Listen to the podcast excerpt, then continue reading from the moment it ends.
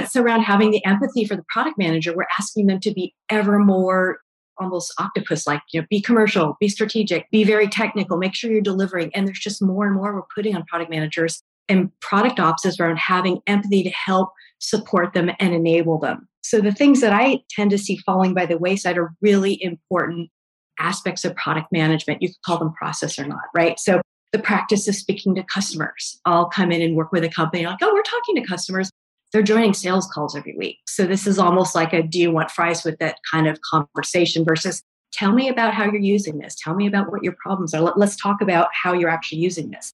Consistent inputs of data. Yes, we're data driven. Well, show me what that looks like. Oh, well, it's really hard to get it or we don't have it instrumented. So you just dig a little bit deeper and these kind of things that really need to be enabled to help support product managers just don't exist. Creating great products isn't just about product managers and their day to day interactions with developers. It's about how an organization supports products as a whole, the systems, the processes, and cultures in place that help companies deliver value to their customers. With the help of some boundary pushing guests and inspiration from your most pressing product questions, we'll dive into this system from every angle and help you think like a great product leader. This is the Product Thinking Podcast. Here's your host, Melissa Perri. Hello, and welcome to another episode of the Product Thinking Podcast. Today, we are going to be talking about product operations, and I'm joined by my co author of our new product operations book that's coming out, Denise Tilles. Hello, how are you, Melissa? I'm doing good. Good to chat with you about this, Denise. Yes, love talking about it. Yeah. So, for our audience, before we dive in, do you want to give a little background on yourself and what you've been doing with product operations? Yeah. I have been in product for over 10 years, most of that on the operating side. And I actually experienced product operations firsthand when I was VP of product at a B2B SaaS. Wasn't really called product ops then, but really saw firsthand the power that it brings to a product team. And since then, kind of realized, oh, that's what we were doing product operations. So I'm really excited to sort of share that with other teams and other companies. And I've been doing that for the past year and a half as a consultant and coach. Great. Yeah, I'm pretty passionate about this topic too. And I think through our work at Produx Labs, you and I have both seen it work really, really well at a variety of companies, growth stage through the enterprise. And to me, this is like the glue that makes product management scale and makes it work. So I was pretty surprised to read an article by Marty Cagan that came out yesterday from when we're recording this on how product ops is a joke. and he talks about how it's just process people. And I know you feel the same way. But I wanted to jump on this podcast, you know, with you to talk through this because one, I'm a little annoyed by this post, honestly, because I think it's vilifying a whole entire subset of product management in a career that people have. There are directors right. of product operations, there are VPs of product operations, there are tons of product ops people out there doing amazing work to make sure that product operations can help the chief product officers and help organizations actually scale. And Marty's kind of writing it off as, you know, just process and people who are like over optimizing for scaling process and making sure that everything process is optimized. And that's not what I've seen. No, not at all. And there's some really big companies that have introduced product operations to scale, like Stripe and Pendo, Calendly, Amplitude. I could go on. So there's a lot of really important companies that see the value of this and continue to invest in it. So I was surprised too. Yeah. So let's maybe break down what we believe is product operations for the audience. For those of you who didn't read the article yet, it's called Process People on the svpg.com blog.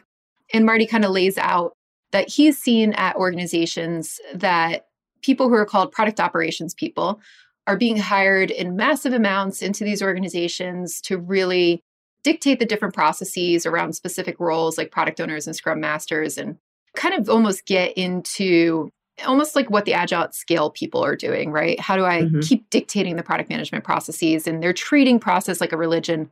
What do we kind of see product operations as? We believe there's three core tenets of product operations.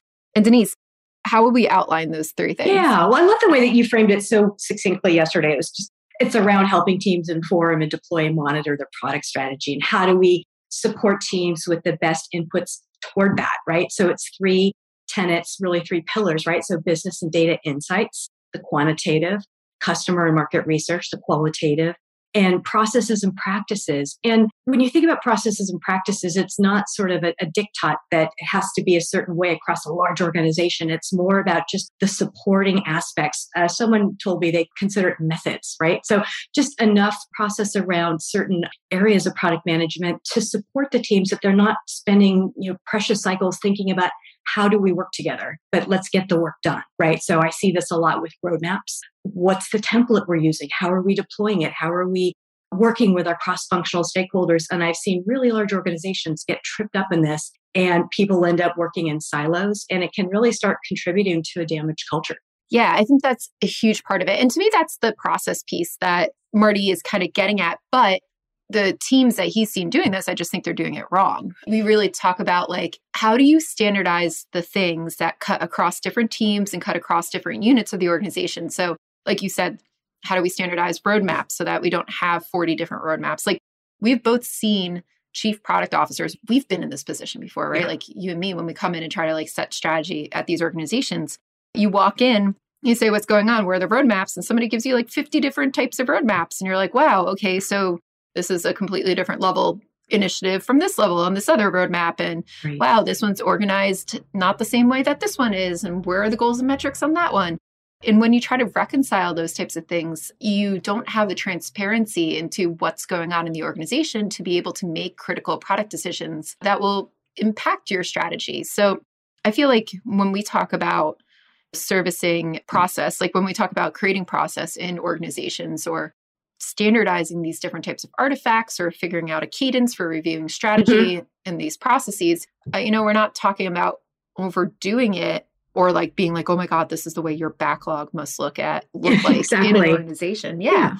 But we talk about it as like, how do we make sure that this process enables us to make strategic decisions and have clarity and transparency into what we do? Exactly. And, and when I work with companies and come in there and take a look at whether they have product operations enabled or they're thinking about it, it's the type of processes that get left by the wayside. And I was looking at a, uh, article that Srinivas from Calendly had put out recently in a podcast. It's around having the empathy for the product manager. We're asking them to be ever more almost octopus like you know be commercial be strategic be very technical make sure you're delivering and there's just more and more we're putting on product managers and product ops is around having empathy to help support them and enable them so the things that I tend to see falling by the wayside are really important aspects of product management. You could call them process or not, right? So the practice of speaking to customers. I'll come in and work with a company like, oh, we're talking to customers. They're joining sales calls every week. So this is almost like a do you want fries with that kind of conversation versus tell me about how you're using this. Tell me about what your problems are. Let, us talk about how you're actually using this. Consistent inputs of data. Yes, we're data driven. Well, show me what that looks like.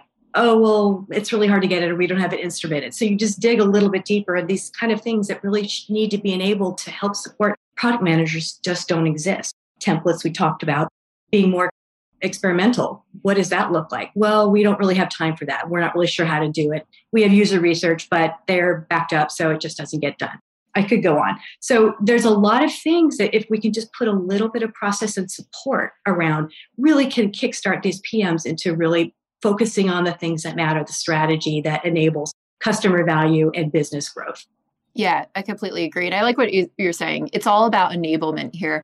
And I think the even more critical part of product operations that, you know, we don't really, we're talking about process right now, but we think of these three areas as, you know, getting internal data and surfacing it up to make strategic decisions, getting external data on our customers and their needs to help make strategic decisions and the processes that enable it. The game changer for me when I've seen a lot of this is the data pieces, right? Both the internal Huge. and the external. Huge, absolutely. I've worked with companies and been at companies where you get in, it's like literally none of this is instrumented to the product. So it's like, okay, we've got to go back to not even step one, but step A, how do we get this instrumented to make sure we can start getting a baseline? So that's going to take you quite a while. I've seen many teams working around this, not even taking the time to stop and instrument the event tracking or whatever to be able to start measuring the quantitative inputs that should be informing your strategy. So product ops is really, really powerful in this sense. They're like, wait a minute, we've got to stop. What, how are we measuring this? How are we doing this consistently? And it can really be transformative. Yeah, and I I think this data thing, it's such a game changer, and especially for product leaders. So product operations is really about enabling product leaders to make decisions and product managers to make decisions. So, when a product leader comes into an organization or when they start as a new CPO, or even if they're there already, honestly, they just need this data to mm. make decisions. One thing that I hear from product managers all the time is that they don't have enough time. Like you said, they're like turning right. into these octopus people who are who are doing too many things. And one of the big things that they do is try to get the data out of the systems because they didn't set up the systems to actually scale or provide the things they need. Exactly. Or maybe it's been done incorrectly or they've had you know several large product introductions and like and that's usually i've seen in my experience the thing that's left on the roadside oh i'll get to that later we'll add the tracking and it's like eh, we need to know right away how this is performing and how do we define what success looks like and those things get left to be defined later if at all and that's where you're just sort of releasing and moving on and releasing and moving on and not really thinking about the full value you can get out of a product or a solution in that sense. Yeah. So, Denise, when you go out and actually hire these roles, what do you look for in a product operations analyst that deals with the internal data? And how does that work in setting it up in an organization? Right. So, it's interesting. I'm working with a large retailer right now and thinking about the right hires to make. And it's not necessarily you're going to be instrumenting a lot of the product engagement metrics, but you're also going to be accessing inputs from cross functional departments across the org, like finance. You may not be generating those numbers, but you need to pull them in to sort of review them and have that sort of product lens on what that means to the decisions you're making, right? So you need to be able to hire someone who's really great at crunching the numbers, but really more importantly, how they can extract the so what is what I call it out of that. What's the actionable insight? I want a product analyst to tell me, to tell me as a product manager, here is this opportunity, or here is you know a challenge that a lot of our users are having. This could be an opportunity if we experimented with A, B, or C. And a person like that is worth their weight in gold. And I've hired a few of them like that, but they're really hard to find. And you need someone that's almost a diplomat too to be able to get that data from across the org, help them understand how we're using it as a product team, why we're using it as a product team, and making sure that they're on board with that. So it, it really is sort of a diplomat number person and then someone who's strategic and can really have critical thinking about what this means and what they're looking at to tell that story. So what types of roles or backgrounds would we hire these people from?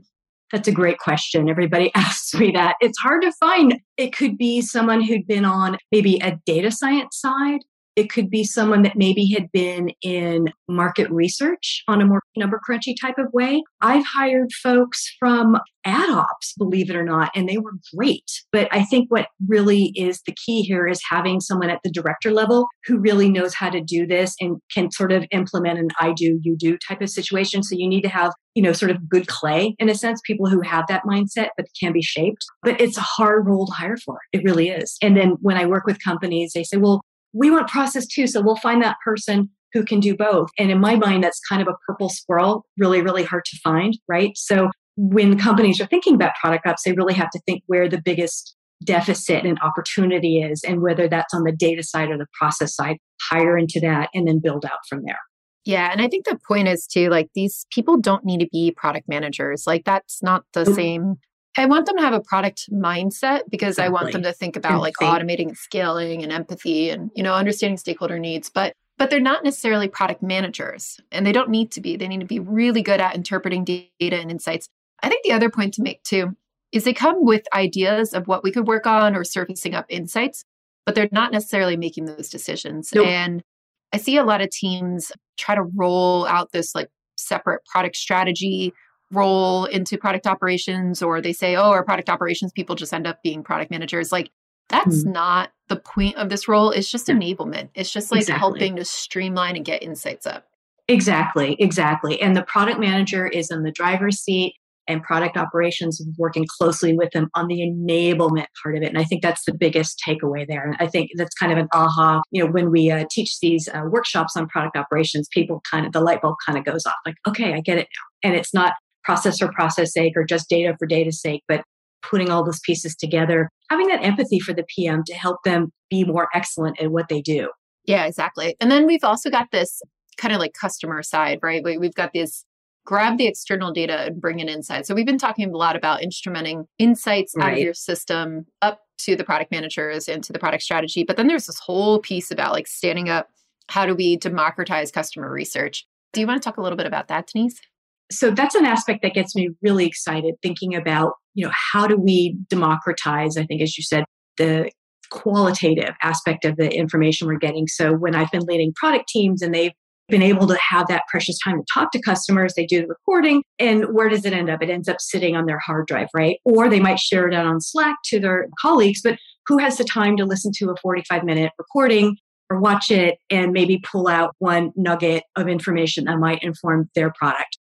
So it just sort of sits in a silo and never gets shared out. But what could it look like, right? To have some sort of database, nothing heavy, it could be an Airtable of you know atomized insights that are tagged and you know at, saved at certain cue points of the video that everybody can use not just product not just everyone in the product team but sales and marketing and the c suite so i'm a big believer in that and sometimes people ask well isn't that what ux research does it is but sometimes they're overwhelmed too so you know it could be a really great partnership between product ops and ux research to put this together but a lot of upfront work but i think it really pays off in the end yeah, what we saw one of the teams, it was actually like a design ops team that was under our big product umbrella at Athena Health.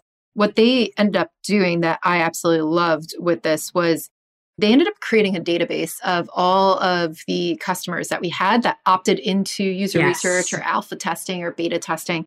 And this was amazing because we had the problem there where, you know, we got 365 product managers. They were all going out and talking to the same hospital that they knew would say yes every single time. So we weren't actually able to get a good representative picture of here's all the different, you know, problems that actually exist in hospitals or smaller medical practices and all that stuff.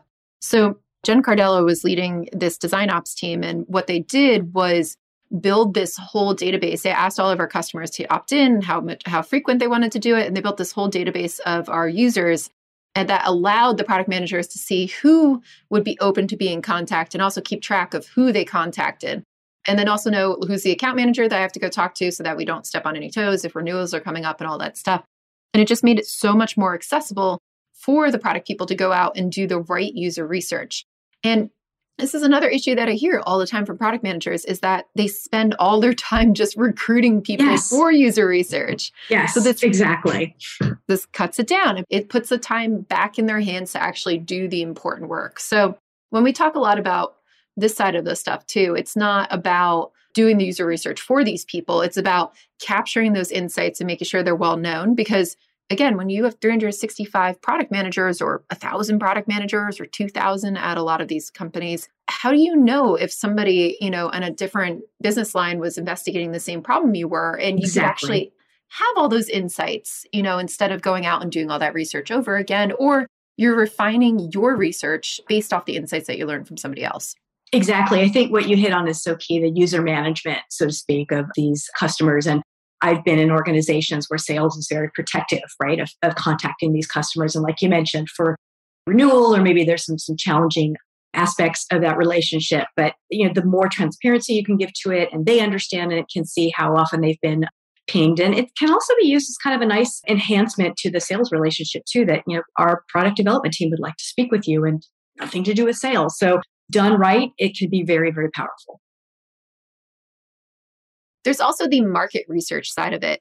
I feel like sometimes as product managers, we don't pay attention to the market research side because we are very much like, hey, we need to just talk to users, talk to users. And I'm not saying don't talk to users, definitely do that. But if you want to quantify what the opportunity for something is out there, or you want to learn about different trends or how markets are moving, you need the market research side of it as well. So actually getting subscriptions to, you know, Capital IQ and Forrester and Gartner and all these different things that are going to tell you how things are moving and help you bring that information into your strategic decision making is going to be key here. So, that side of it combined with this democratizing the user research part from a perspective of sharing inputs, making it easier to get in touch with people. I think that's a huge pillar of product ops that we need to be able to do our jobs as product managers better. That's exactly it. And I, that's the area that I see most neglected too when I come in and work with companies, or even when I'm working with folks that have signed up for our workshop. that's the area they have the least experience in, and often the area they're like, man, we'll get to it. But it's so important. It's so important. So we kind of went over these three different pillars. We've got yeah. internal data and insights surfacing up these reporting, being able to really look at like, what's my cost per product? What's my revenue per product? How does that look over customer segmentation? What's the monitoring of our strategy? Are we on track for success? We talked about what process is actually used for. And then we also talked about what we would do to democratize user research and customer research and market, market research to inform it. And at the end of the day, though, this is going to look very different at different size companies. And one of the things that Marty said in his post was that we shouldn't really be scaling through process, we should be scaling mm-hmm. through product leaders. I don't quite agree with that. What do you think, Denise? Yeah, I, I don't know. I mean, I totally agree. Being able to scale is through strong leadership, but your leaders are not the ones going out and instrumenting the event tracking in your product, right? Or they're not the ones sort of breaking down user research or thinking about what should our outcome driven roadmap look like, right? They're not doing that. And that's still going to be undone and an opportunity to really help jumpstart your product manager. So I see that as sort of a hand in hand type of opportunity. Yeah, that kind of struck me as well. You have to have both.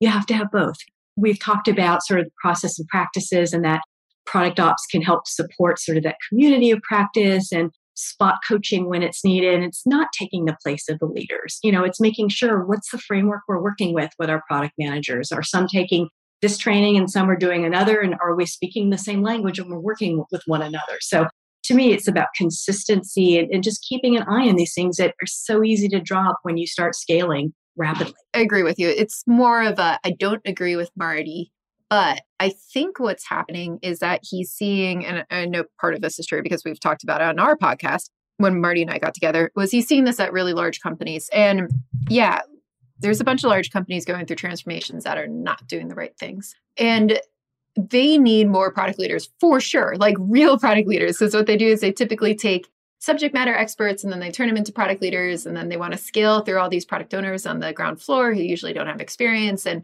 they don't have enough leadership to actually make the strategic decisions. But whether you're a large company or a small company, you still need product ops. The other argument I would make is that if you're a growth stage company or a smaller scale up type company, like let's say you've got 100, 200 people and you've got a VP of product, you cannot mm-hmm. afford to scale through product leadership but you still no. need yeah like i don't have the money for that like product leaders cost so much money we both know we have to hire them all the time for their clients like and then when they find out what salaries they get everybody's like, what? yeah, we don't need that. We don't need that. But again, I think it's really kind of two different solution points there. You definitely need the leadership to sort of point to where we want to go strategically and the opportunities in the marketplace. But how are we supporting that and making sure we're focusing on the right things that are driving value? And, and that's where product ops comes in. So it's really, it's a hand in hand type of yeah. So I think like when you look at larger companies, product ops does you need to have all three pillars of product ops as well. I imagine they're starting from a process perspective, probably just because they're not up to speed with that, right? Like they they just don't have the skill sets and people just don't mm-hmm. have the tools that are needed to standardize these processes or work that way. But mm-hmm. you don't get the full value of product ops unless you're doing the other data pieces of it as well. Exactly. That's exactly. You have to be doing sort of all of those. But that's sort of a case study that we do in the workshop. It's like, okay, let's figure out the roadmap for a fictitious company and, and sort of give them a, a, case study problem scenario. It's like, well, you know, we do need a process for road mapping, but we don't have data to inform the roadmap. So it's, it's a hard choice and it's not black and white. So you, you know, you kind of have to pick the biggest pain point and know that you're going to go back and solve for the second one. But you just have to get started with that. I, it's typically when I've seen product operations added to companies, it's really, you know, one by one by one. I, have rarely seen a whole team hired. What about you? Yeah, exactly. Like I, have never seen anybody just go, oh, we're going to go out there and hire 20 product operations people. It's typically like we right. start with one data person. Maybe we get one person on the process side, then, then we get one person on the user research side, and then we kind of build it up around there. I also think the skill sets of product ops people, because you have three very disparate functions, they have to be different. You're not going to hire the same type of person as a product ops person across this entire area. It's more about really figuring out what you need in the, each one of those cases and then going from there.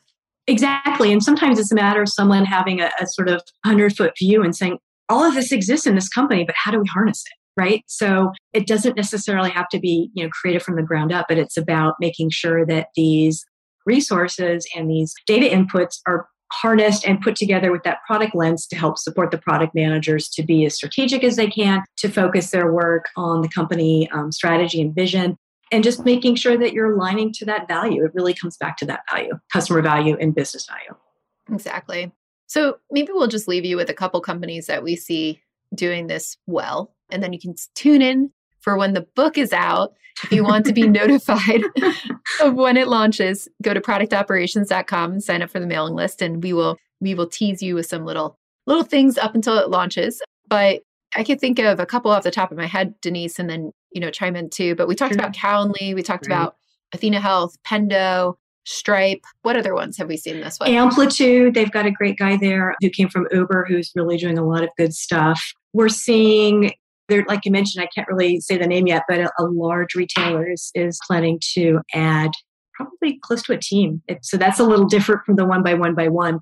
We've seen a lot of different companies, and not just B2B, we have seen it at B2C as well. It's really across the board. A Facebook, I believe, as well, has that. As, so it's across the, the spectrum of different types of companies. So it's not a religion, it's not a process, it is enablement. Exactly. And I think that's the point here. So that's our views on product operations. So, Marty, we'd welcome a dialogue with you on this, but I think you just haven't seen people do it well. And I, I think you'd be really impressed if you did. So, I agree that there's probably some people out there not doing product operations well, but we see so many people who are. And Denise and I firmly believe that this is something that really helps you scale it's not just you know process hungry people over there like agile coaches trying to optimize this stuff. It's really about enabling product leadership and enabling product managers to make the right decisions to really inform your strategy monitor your strategy and deploy your strategy throughout your organization. Like that's what we see it be powerful for. So we hope everybody on here will read our book when it comes out productoperations.com if you want to get ahead of it and then Denise also teaches workshops on product operations throughout the year. So if you go to produxlabs.com and go to training, you can see when ones are coming up. She just taught one yesterday. So always teaching good product ops uh, workshops on this stuff as well. So thank you so much, Denise, for joining me. This has been a really fun topic of conversation. I know we're both passionate about it. So definitely keep an eye out for workshops that are coming up. And otherwise, we will see you on the next episode of the Product Thinking podcast that comes out every Wednesday. Make sure you subscribe and share this episode if you found it helpful. Thanks very much.